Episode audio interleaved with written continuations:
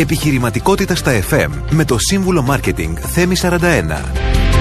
Tips, ιδέες, συμβουλές και μυστικά για την ανάπτυξη της επιχείρησής σας εδώ στο κανάλι 1.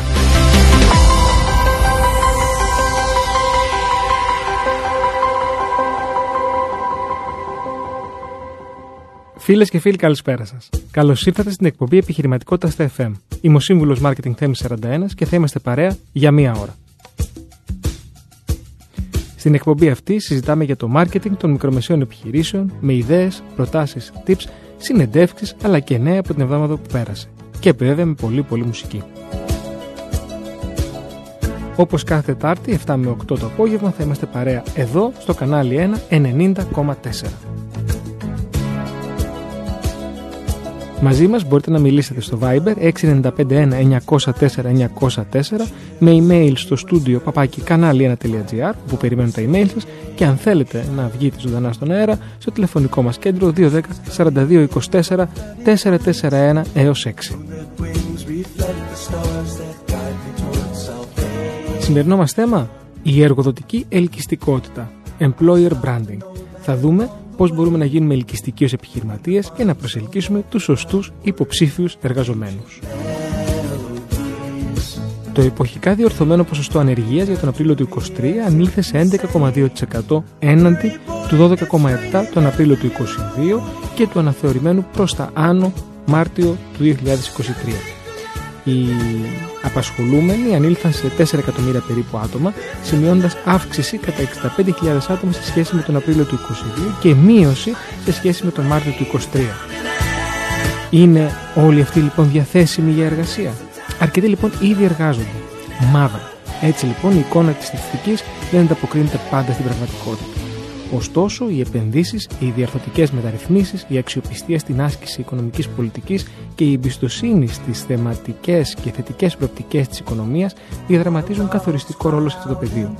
Δημιουργούν προποθέσει για την αύξηση του εργατικού δυναμικού μέσω της δημιουργίας νέων θέσεων εργασίας, της αύξησης παραγωγικότητας και των πραγματικών αμοιβών που θα ενισχύσουν τα κίνητρα για ένταξη περισσότερων ατόμων στο εργατικό δυναμικό και την επιστροφή πολλών Ελλήνων και Ελληνίδων που έφυγαν στο εξωτερικό την περίοδο της μεγάλης ύφεσης και της μεγάλης στασιμότητας.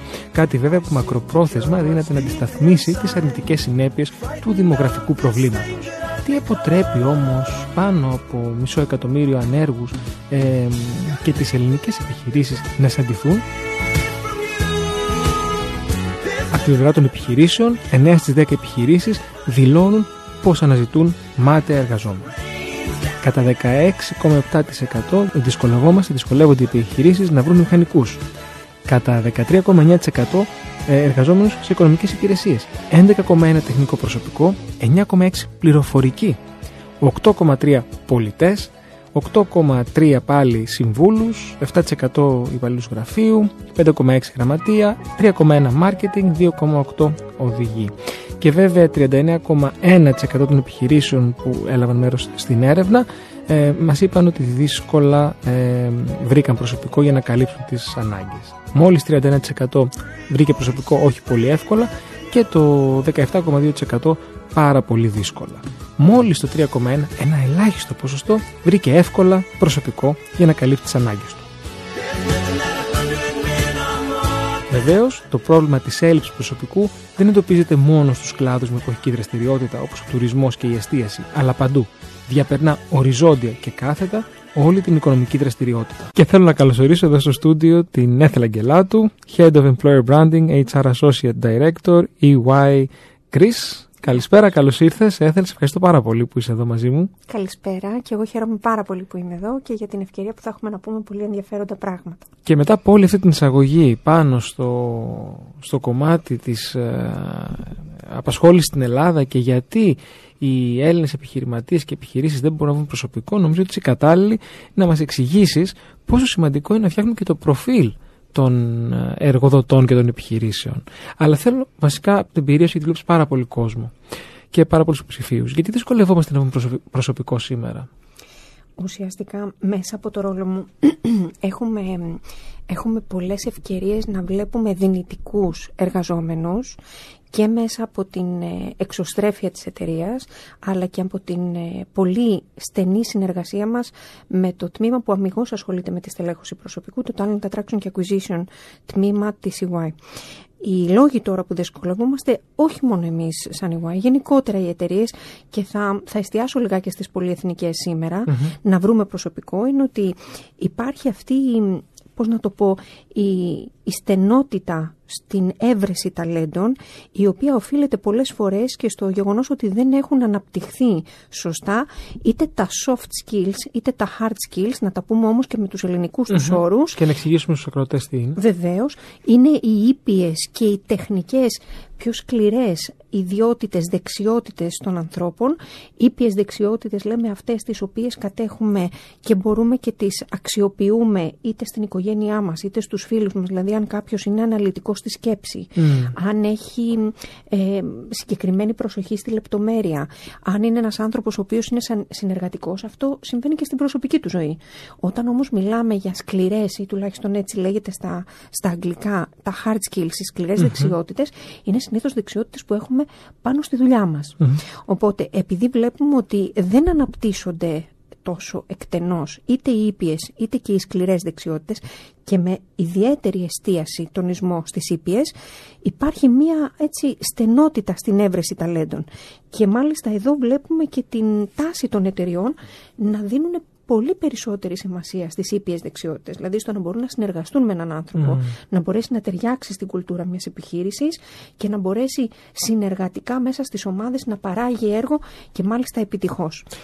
Υπάρχουν όμως και κάποιοι άλλοι λόγοι. Ε, να πούμε ο εκτενής ανταγωνισμός και αυτό συμβαίνει όχι μόνο ανακλάδο, δηλαδή μερικές φορές αυτό ε, επεκτείνεται γιατί μπορεί ο κλάδος ανταγωνιστικά να ζητάει κάποια ταλέντα, αλλά αυτά τα ταλέντα να είναι χρήσιμα και σε άλλους κλάδους, καθώς και το γεγονός ότι τα τμήματα στελέχωσης δεν απαρτίζονται, εδώ πάμε σε ένα άλλο θεματάκι, μόνο από έμπειρους recruiters, δηλαδή ανθρώπους στελέχωσης, υπεύθυνους στελέχωσης, αλλά ακριβώς λόγω των εκτενών αναγκών για έβρεση προσωπικού, έχουμε πάρα πολλούς νέους ανθρώπους που κάνουν τη στελέχωση. Και οι νέοι άνθρωποι, καλό ή κακό, μπορεί να μην είναι τόσο έμπειροι στα κριτήρια επιλογής τους. Οπότε βλέπεις και θέμα εμπειρίας.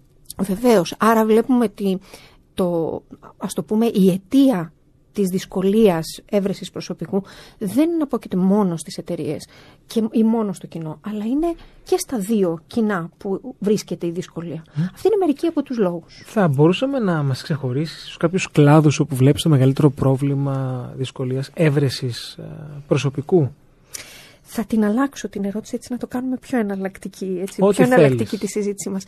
Δεν θα το πάω στους κλάδους. Από ποια άποψη; Ότι ναι μεν υπάρχουν κάποιοι κλάδοι που δυσκολεύονται, αλλά θα, θα τονίσω περισσότερο τα functions, δηλαδή τα αντικείμενα μέσα στις εταιρείες. Και θα δώσω ένα παράδειγμα για να γίνω πιο, ε, πιο, πιο σαφής. Παραδείγματος χάρη, ένα από τα service lines της EY είναι το φοροτεχνικό. Και μέσα σε αυτό, αν τυχόν κάποιος πρέπει να έχει ως τεχνική δεξιότητα το να είναι πιο ψηφιακά γνωστικός, καταλαβαίνουμε ότι η τεχνολογία είναι ένας παράγοντας ο οποίος είναι χρήσιμος όχι μόνο σε κλάδους όπως της πληροφορικής ή κλάδους κοντά στην τεχνολογία, αλλά και σε έναν κλάδο ο οποίος ίσως με μια πρώτη ματιά, ένα πρώτο άκουσμα δεν θα το σκεφτόταν κανείς. Άρα γενικότερα οι κλάδοι οι οποίοι έχουν μέσα στους πυλώνες τους, θα πω, υπηρεσίες και προϊόντα τεχνολογίας, βρίσκουμε πάρα πολύ μεγάλη δυσκολία στις πωλήσεις γενικότερα τώρα, δεν μιλάω μόνο για την εταιρεία στην οποία ανήκω, αλλά ακούω πάρα πολύ στην αγορά ότι είναι δύσκολο να βρούμε νέους ειδικά ανθρώπους. Ορεξάτους να βγουν ναι, έξω έτοιμους, να έτοιμους, να βγουν για πώληση, να βγουν να κάνουν business development. Και φυσικά υπάρχει και μία μόνιμη ανάγκη στο θέμα της χειρονακτικής εργασίας. Mm. Ίσως υπάρχει μία άλλη νοοτροπία στην ελληνική κουλτούρα. Σε τι θα πει χειρονακτική εργασία; Ακριβώς. Και δεν, δεν είναι τόσο, ας το πούμε, ε, δεν έχουν τόση διάθεση ή πρόθεση να τη δοκιμάσουν. Mm-hmm. Ίσως θεωρούν ότι και αυτό έχει να κάνει και όλος και με την εκπαίδευση που παίρνει κάποιος από το σπίτι του, από την οικογένειά του, αλλά και από το εκπαιδευτικό σύστημα αργότερα να σπουδάσει το πτυχίο του, το μεταπτυχιακό του, να προχωρήσει πάρα πολύ. Οπότε χειρονακτική εργασία είναι σαν να πηγαίνει κάποιον πίσω. Δεν είναι όμως έτσι γιατί δεν είμαστε όλοι για όλα. Η το σημερινό μας θέμα είναι η εργοδοτική ελκυστικότητα. Αλλιώς το employer branding. Τι είναι αυτό λοιπόν; Λοιπόν, εργοδοτική ελκυστικότητα. Μία, μία ορολογία σιδηρόδρομος που λέω κι εγώ. Είναι... Και πολύ καινούρια. Πολύ, πολύ καινούρια γενικότερα στον πλανήτη δεν θα το έλεγα τόσο καινούργια, αλλά η Ελλάδα ακόμα έχει, έχει χρόνο μπροστά της για να εξοικειωθεί με, τα, με τις δραστηριότητες αυτής. Θα πω λοιπόν έναν επίσημο όρο και έναν ανεπίσημο.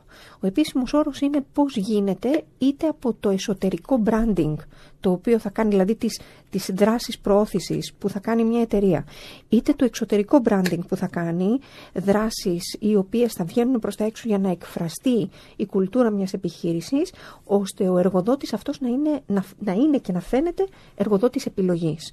Άρα τα ταλέντα σαν εξωτερικό κοινό να θελήσουν να έρθουν μέσα σε αυτόν τον οργανισμό να εργαστούν, αλλά και τα ταλέντα που αξιοποιεί ο οργανισμός, δηλαδή που απασχολούνται μέσα στον οργανισμό, να θέλουν να παραμείνουν, να μην φύγουν για τον ανταγωνισμό, να μην ψάξουν να κάτι είναι και περήφανοι. Ακριβώς. Ακριβώς. Να περνάνε καλά. Αυτός είναι ο επίσημος Ο ανεπίσημος, σύμφωνα με μένα, είναι αυτά που κάνει ένας οργανισμός την ώρα που ένας εργαζόμενος δεν βλέπει.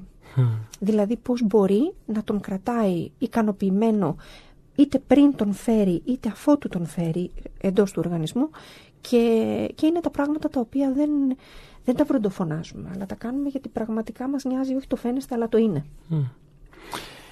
Πολύ ενδιαφέρον. Πάμε σε μια μουσική ανάσα και επιστρέφουμε.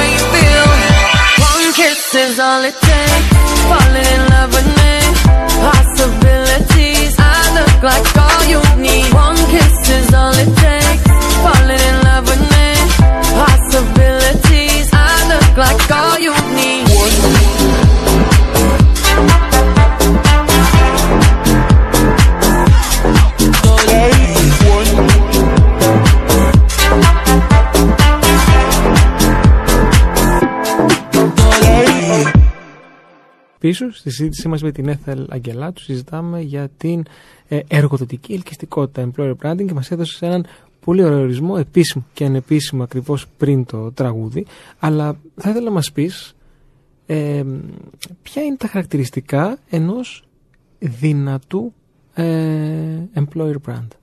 Ωραία. Μπορούμε να πούμε ίσως το πρώτο και πιο δυνατό είναι η φήμη και η αναγνωρισιμότητα ενός brand. Δηλαδή τι αφήνει πίσω του, τι καταλαβαίνει, τι, τι, τι αντιλαμβάνεται ένας άνθρωπος για ένα συγκεκριμένο οργανισμό. Αυτό εντάσσει μέσα του παράμετρους όπως τις αξίες του οργανισμού, πώς η διοίκηση λειτουργεί μέσα στον οργανισμό και οι αποφάσεις που παίρνει, το στυλ των αποφάσεων που παίρνει, πόση ευαισθησία υπάρχει απέναντι στο περιβάλλον και την κοινωνία. Υπάρχουν διάφορες τέτοιοι παράμετροι. Το well-being, τον τον... η ευημερία των εργαζομένων. Πάρα πολύ σημαντικό, θα το αναφέρουμε και αργότερα θεωρώ, σίγουρα θα θυχθεί. Είναι το πιο, η πιο hot τάση αυτή, αυτή τη στιγμή της εποχής στην επιλογή των ταλέντων για εργοδότη.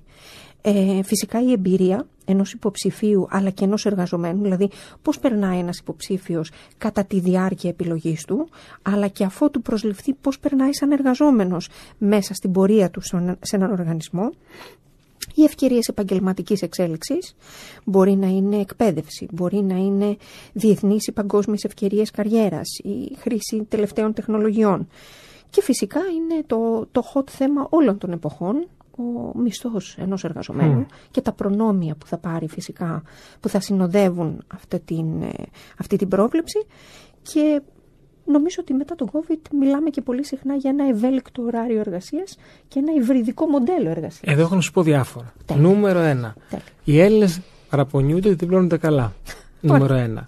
Ισχύει. Και η δεύτερη ερώτηση εσύ, ωραία μας τα λες ότι υπάρχει το ευρυδικό μοντέλο, κάθομαι το σπίτι, δουλεύω κτλ. Γιατί νιώθω ότι οι Έλληνες εργοδότες, ίσως όχι στις πολυεθνικές, που είναι και συγκεκριμένες, 100-150 στην Ελλάδα, υπάρχουν και άλλες τόσες επιχειρήσεις. Γιατί νιώθω ότι οι εργοδότες δεν χαίρονται και πάρα πολύ όταν ο υπάλληλος κάθεται σπίτι και δουλεύει. Και θέλω να το βλέπουν εκεί στο γραφείο να κάθεται. Ωραία, θα δώσω λίγο μια διαφορετική διάσταση. Είναι δυτή η ερώτηση. Ας ξεκινήσω με, με το πρώτο σκέλος. Money. Ναι, ε, χρήματα.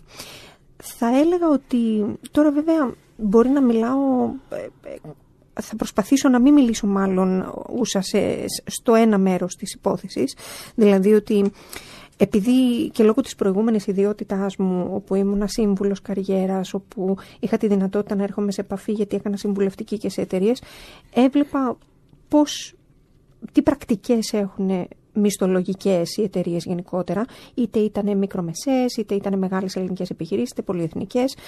Ε, μπορώ να πω ότι οι Έλληνες μπορούν να πληρωθούν καλά, αν το διεκδικήσουν, αν τυχόν δεν έχουν προσωπικά εκβιαστικά κίνητρα ε, και το λέω από την άποψη ε, όσον αφορά τα προστοζήν τους. Αν δεν έχουν τέτοιες παράμετρους να τους εκβιάζουν ψυχολογικά στο τι θα αναζητήσουν, τι θα δεχτούν, τι θα με τι θα συμβιβαστούν, να το πω καλύτερα, νομίζω ότι μπορούν να, διεκδικη, μπορούν να διεκδικήσουν καλούς μισθούς. Όμως το ζήτημα δεν είναι μόνο ένας καλός μισθός. Μπορεί ένας άνθρωπος πραγματικά να αμείβεται πάρα πολύ καλά. Αλλά όταν η, αυτή τη στιγμή ο πληθωρισμός είναι στα ύψη, όταν ε, οι τιμές σε πολύ απλά πράγματα, όπως ε, το να μπορέσει κάποιος να γυρίσει από το σούπερ μάρκετ σε εβδομαδιαία βάση, χωρίς να του έχει εξανεμιστεί ο μισθός, είναι κάτι αδύνατον, νομίζω ότι Εκεί είναι που πρέπει να εστιάσει κάποιος και όχι στο ότι δεν πληρώνεται καλά ο Έλληνας. Αυτό είναι το ένα κομμάτι. Και στο δεύτερο μέρος της ερώτησης για το ευέλικτο ωράριο εργασίας, υπάρχουν ομολογουμένως, υπάρχει μία τάση από τους εργοδότες, ειδικά εφόσον ξεπεράσαμε το τη μεγάλη δυσκολία που περάσαμε από, την, ε, από τον COVID, σίγουρα θα θέλει τους εργαζόμενους περισσότερο να βρίσκονται στο γραφείο. Αυτό δεν είναι ότι αμάν και πώς θέλω να τον βλέπω μπροστά μου για να τον ελέγχω γιατί υπάρχει αυτή η φήμη, αλλά ομολογουμένως παρατηρείται πολύ μεγάλο ποσοστό όπου η ευημερία των ανθρώπων, το well-being, είναι χαμηλότερο όταν εκείνοι εργάζονται από το σπίτι. Γιατί δεν έχουν τη δυνατότητα να έρθουν σε επαφή με άλλους ανθρώπους, η επαφή, η συνδιαλλαγή, η, η ομαδικότητα ε, ενισχύει, ενισχύει πάρα πολύ το well-being, την ευημερία των ανθρώπων. Όμως, οφείλουμε να είμαστε πιο συμπεριληπτικοί, να το πω καλά, από την άποψη ότι υπάρχουν άτομα τα οποία εργάζονται πάρα πολύ καλά και είναι πολύ πιο παραγωγικά στο σπίτι ή και σε άλλους χώρους, γιατί γι' αυτό έχουμε και ψηφιακούς νομάδες, υπάρχουν και άτομα τα οποία εργάζονται καλά όταν έρχονται από κοντά. Γι' αυτό και στις συνεντεύξεις δεν σας κρύβουμε ότι αυτό είναι μια ερώτηση την οποία εμείς θέτουμε, λέγοντας ότι ακολουθούμε υβριδικό μοντέλο εν γέννη, αλλά υπάρχουν νέα παιδιά που δεν θα το περιμέναμε, που θέλουν πάρα πολύ να έρχονται στο γραφείο και υπάρχουν άλλοι άνθρωποι οι οποίοι ενδεχομένως με περισσότερες οικογενειακές υποχρεώσεις που προτιμούν να είναι από το σπίτι. Νομίζω ότι η μέση λύση με έναν εργοδότη που μπορεί να προβλέπει και να μπορεί να υποστηρίξει τεχνικά και τα δύο μοντέλα είναι το ιδανικό για να μπορούμε να κάνουμε και άλλα πράγματα. Το employer branding μπορεί να χρησιμοποιηθεί, αν χρησιμοποιηθεί σωστά, μπορεί να αποτελέσει ένα πλεονέκτημα για την επιχείρηση. Βεβαίως, βεβαίως. Γιατί έρχεται και συνάδει πάρα πολύ και με το εμπορικό branding. Δηλαδή, ε, το corporate branding όπως λέμε.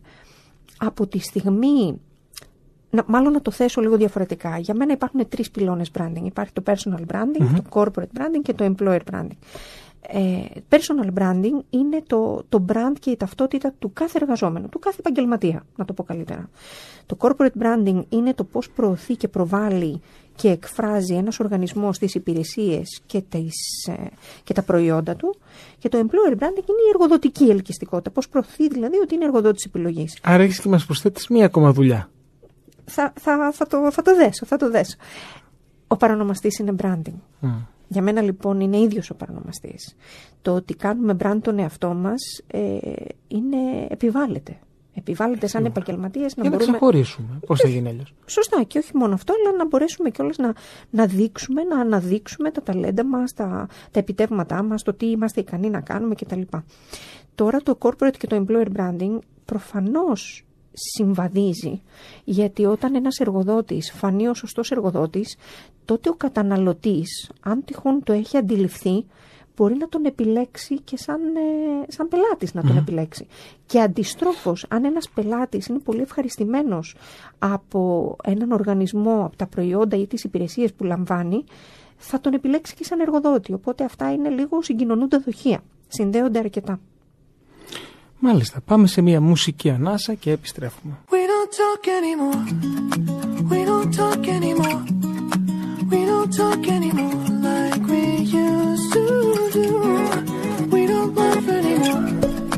What was all of it for? Ooh, we don't talk anymore like we used to do.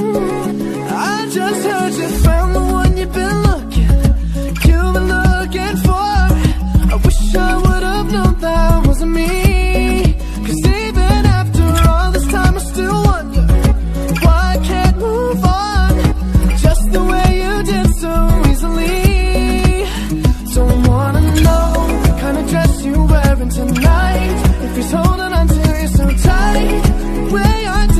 before. I overdosed. Should've known your love was a game. Now I can't get you out of my brain. Oh, it's such a shame.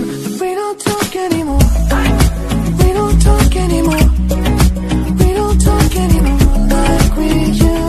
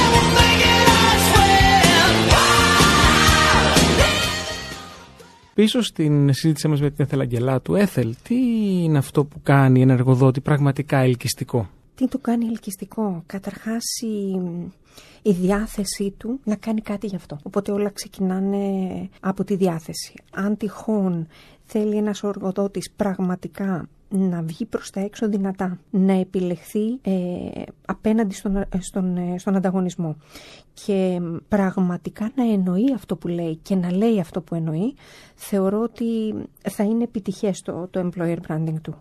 Όταν θέλει να, να κάνει πραγματικές ενέργειες και όχι να λειτουργεί για το φαίνεστε αλλά για το είναι, είναι πάρα πολύ σημαντικό κομμάτι. Είναι μάλιστα συζητήσεις οι οποίες τις παρακολουθώ και τις τελευταίες τρεις-τέσσερις μέρες και γι' αυτό είμαι και λίγο επηρεασμένη για κάποιες ενέργειες οι οποίες έχουν ανακοινωθεί από κάποιους οργανισμούς όπου από κάτω υπήρχαν διάλογοι και συζητήσεις στο ότι τελικά όλα αυτά είναι μόνο φωτογραφίες ή πραγματικά γίνονται δράσεις. Θεωρώ λοιπόν ότι ένας εργοδότης θέλει να έχει ένα ισχυρό branding προκειμένου να μπορέσει να πείσει και να να γίνει πάρα πολύ, πώς να το πω, σαφές μέσα στο μυαλό των ανθρώπων που θα τον επιλέξουν και όπως είπαμε και πριν και εμπορικά, όχι μόνο σαν εργοδότη, ότι έχει τη διάθεση να κάνει πράγματα, ακόμα και αν δεν τα έχει ξανακάνει. Δηλαδή ότι έχει τη διάθεση να ακούσει, έχει τη διάθεση να διαμορφώσει ή να μετασχηματίσει την κουλτούρα προκειμένου να μπορεί να έχει στις αγκαλιές του εργαζόμενους ικανοποιημένους οι οποίοι θα μπορούν να αναπτυχθούν, να εξελιχθούν προσωπικά, επαγγελματικά, να πάρουν ό,τι καλύτερο και να αφήσουν ό,τι καλύτερο στην παραγωγή έργου πίσω τους και να έχουμε ε, μια win-win συνεργασία. Νομίζω ότι αυτό είναι το ιδανικό. Άρα μας είπες τι είναι αυτό που κάνει εργοδότη ελκυστικό; Πώς μπορεί κάποιος λοιπόν, ποια είναι τα βήματα που ακολουθεί, Υπάρχει κάποιο employer branding plan, Υπάρχουν, τι, τι πρέπει να κάνει κάποιος που μας ακούει για να μπορέσει να αρχίσει να χτίζει αυτό που λέμε ελκυστικό εργοδοτικό προφίλ του; Το πρώτο πράγμα το οποίο πάντα λέω σε τέτοιες περιπτώσεις, δηλαδή και σε εκπαιδεύσεις που, που έχω κάνει, είναι ότι ξεκινάμε πρώτα από έρευνα. Ο καλύτερος τρόπος να ξεκινήσεις είναι από έρευνα. Όχι μόνο για τον ανταγωνισμό, όχι μόνο για βέλτιστες πρακτικές, είτε σε, σε εγχώριο επίπεδο, αλλά και από το εξωτερικό, αλλά με την έρευνα ανεβαίνει η κριτική σκέψη, αυξάνεται η κριτική σκέψη. Οπότε αν κάποιος... Λαμβάνεις τα ερεθίσματα, προφανώς. Ακριβώς. Όταν λοιπόν κάποιος έχει περισσότερες προσλαμβάνουσες, έχει και τη δυνατότητα έτσι να καταφέρει να, να διακρίνει τι είναι το καλύτερο για τον δικό του οργανισμό. Δηλαδή, γι' αυτό και δεν υπάρχει manual. Δεν πάει να πει ότι οι πρακτικές για έναν οργανισμό ενός συγκεκριμένου κλάδου μπορεί να είναι ίδιες για έναν άλλον οργανισμό ενός άλλου κλάδου. Άρα, να διακρίνει ποιες είναι αυτές οι πρακτικές που θα βοηθήσουν τον συγκεκριμένο οργανισμό. Ναι, να ακολουθήσει και να προσπαθήσει να φέρει σε εγχώρια μετάφραση τις βέλτιστες πρακτικές που θα δει από το εξωτερικό. Να προσπαθήσει να φέρει καινοτομία στην εμπειρία που δέχεται είτε ο υποψήφιος κατά τη διάρκεια της τελέχωσής του, είτε ο εργαζόμενος κατά τη διάρκεια της εργασίας του και αυτό και στα, παρό... στα προνόμια που παρέχει και στην καθημερινότητά του και στην ευημερία του και στις δράσεις που γίνονται εντός του οργανισμού και θα κλείσω με την αγαπημένη μου έκφραση την οποία την ανέφερα λίγο γρήγορα πριν.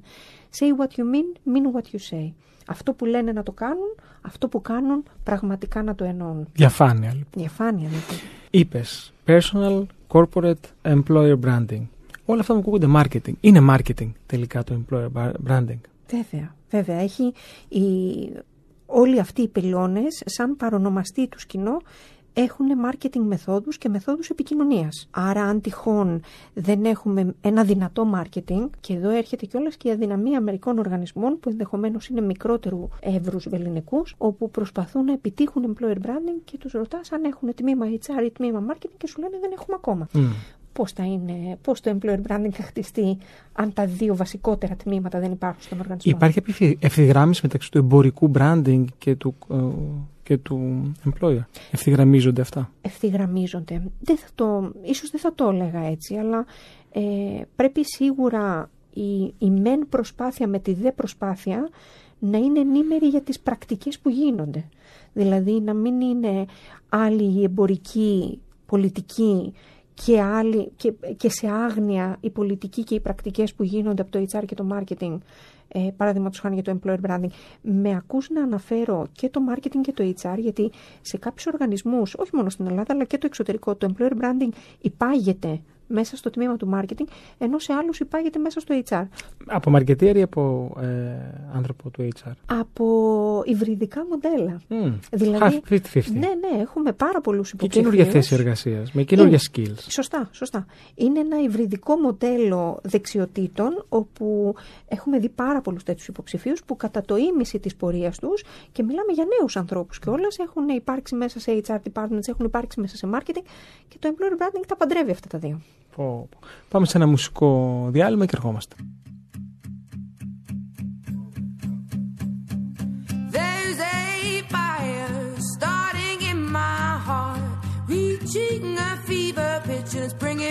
the dark. Finally, I can see you crystal clear. Go ahead and sell me out, and I'll lay your ship bare.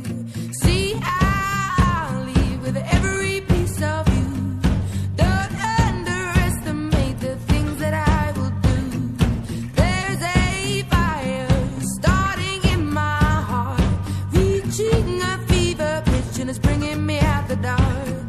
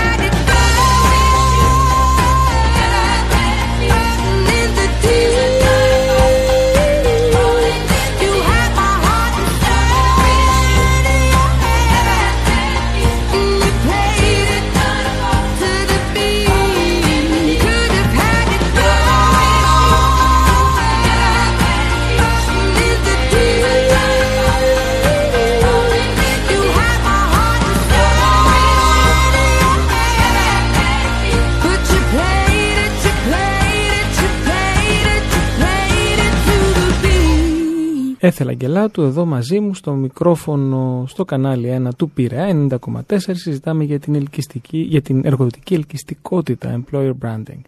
Έθελ, βλέπεις πολλούς υποψηφίους. Τι είναι αυτό που ζητούν σήμερα οι υποψήφοι από τον εργοδότη τους, Σίγουρα έχουν κάποια κάποια top priorities, κάποιες υψηλές προτεραιότητες. Δηλαδή, δεν θα τις πω με σειρά, αλλά ο μισθός και τα προνόμια που συνοδεύονται, που είπαμε και πριν, είναι ένα πολύ μεγάλο ζήτημα.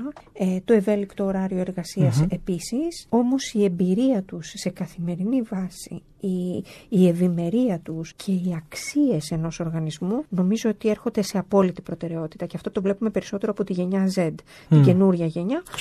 Πόσο μάλλον όταν θα έρθει και με το καλό γενιά Α που την, ε, την περιμένουμε πώς και πώς. Το τσουνάμι μας, βέβαια.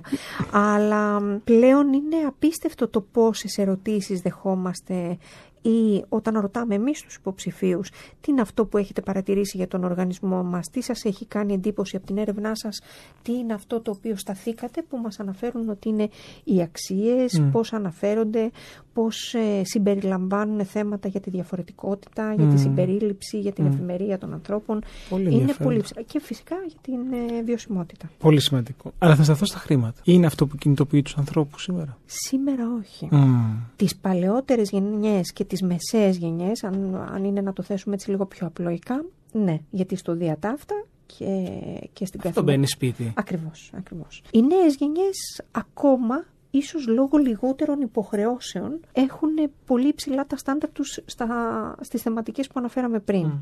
Ακόμα δεν βλέπουμε τέτοιου είδους ε, έτσι, κλίση προς το κομμάτι το οικονομικό. Είναι σημαντικό, αλλά δεν είναι στα πρώτα, στα πρώτα θέματά τους. Οπότε μ, θα σταθώ περισσότερο στο κομμάτι της αξίας, της, ε, το σεβασμού προς τον, προς τον άλλον άνθρωπο, προς τον συνάνθρωπο, στο θέματα, στα θέματα που είπαμε, η διαφορετικότητα, η βιωσιμότητα και όλα αυτά. Υπάρχει κάτι που πρέπει να προσέξουν οι εργοδότες όταν αναζητούν προσωπικό σήμερα; Τουλάχιστον αυτό που έλεγα εγώ πάντα, τώρα μιλάω έτσι πιο προσωπικά, είναι η βιωσιμότητα ενός εργαζομένου. Τι εννοώ βιωσιμότητα; Αυτός ο άνθρωπος να έρθει και να μείνει. Μμ. Το να μείνει θα το βάλω σε πάρα πολλά εισαγωγικά, γιατί αν μιλήσουμε για τη βιωσιμότητα ενός εργαζόμενου, ο οποίος είναι από 35 έως 45, ένα παράδειγμα δίνω, μπορεί αυτός να επιθυμεί να μείνει σε έναν οργανισμό το λιγότερο 3,5 χρόνια. 3 με 3,5 χρόνια, το λιγότερο. Αν όμως ρωτήσουμε έναν εργαζόμενο ο οποίος είναι από 25 έως 35, μειώνεται το, η περίοδος, ξαφνικά θα ακούσουμε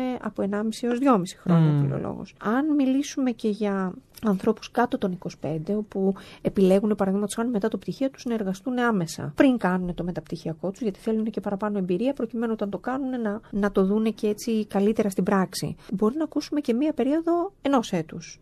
Όσο πηγαίνουμε σε μικρότερες γενιές, τόσο πιο πολύ εύκολες είναι στην εναλλαγή ρόλων και οργανισμών. Οπότε το ένα κομμάτι είναι η βιωσιμότητα των εργαζομένων, είναι ένας πόνος των σημερινών οργανισμών. Αν θα σου μείνει ο, ο άνθρωπος, αν θα, αν θα θέλει να αφοσιωθεί στο ρόλο του, άρα και εσύ να επενδύσεις και αυτή η επένδυση να έχει τη χρονική διάρκεια μετά να κάνει απόσβεση, αλλά και, την, ε, και πάμε και σε ένα δεύτερο θέμα, την, το τέριασμα με την κουλτούρα του οργανισμού. Το αν δηλαδή ένας άνθρωπος θα ταιριάξει με τις ομάδες, θα ταιριάξει με την κουλτούρα και με αυτά που πρεσβεύει ο οργανισμός και ότι δεν θα κλωτσάει, αν μου επιτρέψεις να το πω έτσι απλοϊκά, ε, σε πάρα πολλά πράγματα στην καθημερινότητα. Μουσική ανάσα και επιστρέφω. Thought I'd end up with Sean, but it wasn't a match. Wrote some songs about Ricky, now I listen and laugh. Even almost got married, and for Pete I'm so thankful. Wish I could say thank you to Malcolm, cause he was an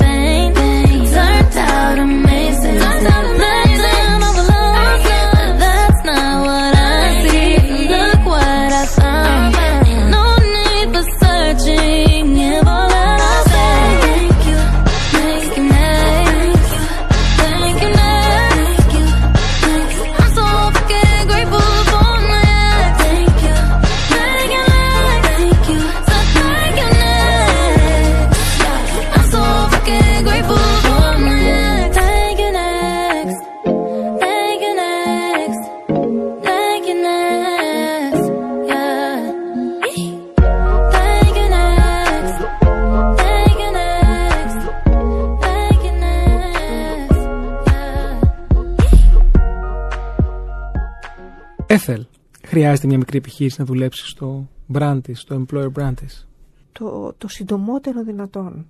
Αλλά μέσα σε εισαγωγικά. Το θέμα είναι να είναι Μμμ. έτοιμοι. Μας έδωσε για παραδείγματα με το HR και το marketing για παράδειγμα. Ακριβώς. Πρέπει γενικότερα όμως, ε, αν τυχόν η διοίκηση δεν αντιλαμβάνεται την ανάγκη που υπάρχει για employer branding, τότε δεν μπορεί να γίνει τίποτα. Και αυτό είναι και από θέμα εγκρίσεων και από θέμα budget, δηλαδή μιας οικονομικής επένδυσης στις δράσεις που είναι να γίνουν με, με βάση το employer branding, αλλά πώς θα μπορέσει μια επιχείρηση να, να αισθανθεί ελεύθερη να εκφραστεί. Το employer branding είναι ένα πολύ εναλλακτικό και ενδιαφέρον και δημιουργικό κομμάτι. Οπότε ένας οργανισμός που είναι πέρα για πέρα παραδοσιακός μπορεί να δυσκολευτεί σε, σε πρακτικές employer branding. Ποιες είναι οι προκλήσεις και οι τάσεις που βλέπεις στον τομέα; Οι προκλήσεις θα, θα υπογράμμιζα διπλά τη λέξη αυθεντικότητα. Είναι, το είπαμε λίγο πολύ και προηγουμένως, ε, το θέμα δεν είναι να επαναληφθούν οι τάσεις ή να επαναληφθούν οι πρακτικές που κάνουν άλλοι οργανισμοί μόνο και μόνο για να, φανού, να φανούμε ότι είμαστε ευθυγμα- ευθυγραμμισμένοι με τον ανταγωνισμό, κάνουμε ό,τι κάνει ο ανταγωνισμός. Ε, αυτό ίσως θα καταλήξει και κακέκτυπο, ε, αντίγραφο, οπότε δεν θέλουμε κάτι τέτοιο. Όσο πιο αυθεντικοί είμαστε τόσο το καλύτερο. Οπότε αυτό που μπορούμε να κάνουμε και το εννοούμε κιόλας και είναι δράσεις οι οποίες πραγματικά είναι περασμένες, έχουν αφομοιωθεί μέσα στην κουλτούρα του οργανισμού, αυτές να εκφράζουμε και προς τα έξω. Αν δεν μπορούμε ή δεν είμαστε έτοιμοι ακόμα, ε, it's okay. Το ζήτημα όμως, όπως είπαμε και θα ήθελα να κλείσουμε έτσι, είναι να είναι προετοιμασμένος ο οργανισμός και ειδικά η διοίκηση. Να στηρίξει τις επερχόμενες δράξεις και φυσικά να, να καταλάβει ότι για να μπορέσει όλο αυτό να εκφραστεί, να μπορέσει να, να, να γίνει πρακτική και να γίνει αποτέλεσμα και μάλιστα επιτυχές αποτέλεσμα, θέλει μια στρατηγική συνεργασία μεταξύ του employer branding και της διοίκησης. Μας τα λες πάντα τόσο ωραία. Σε περιμένω σε επόμενη εκπομπή να συζητήσουμε για το personal branding. Τέλεια. Το θέλω αυτό οπωσδήποτε. Θα το περιμένω. Σε ευχαριστώ πάρα πολύ για σήμερα. Και εγώ σας ευχαριστώ. Να είμαστε καλά. Εμείς θα ακούσουμε ένα τραγούδι και αμέσως μετά θα επιστρέψουμε με τα tips που θα σας δώσω για σήμερα.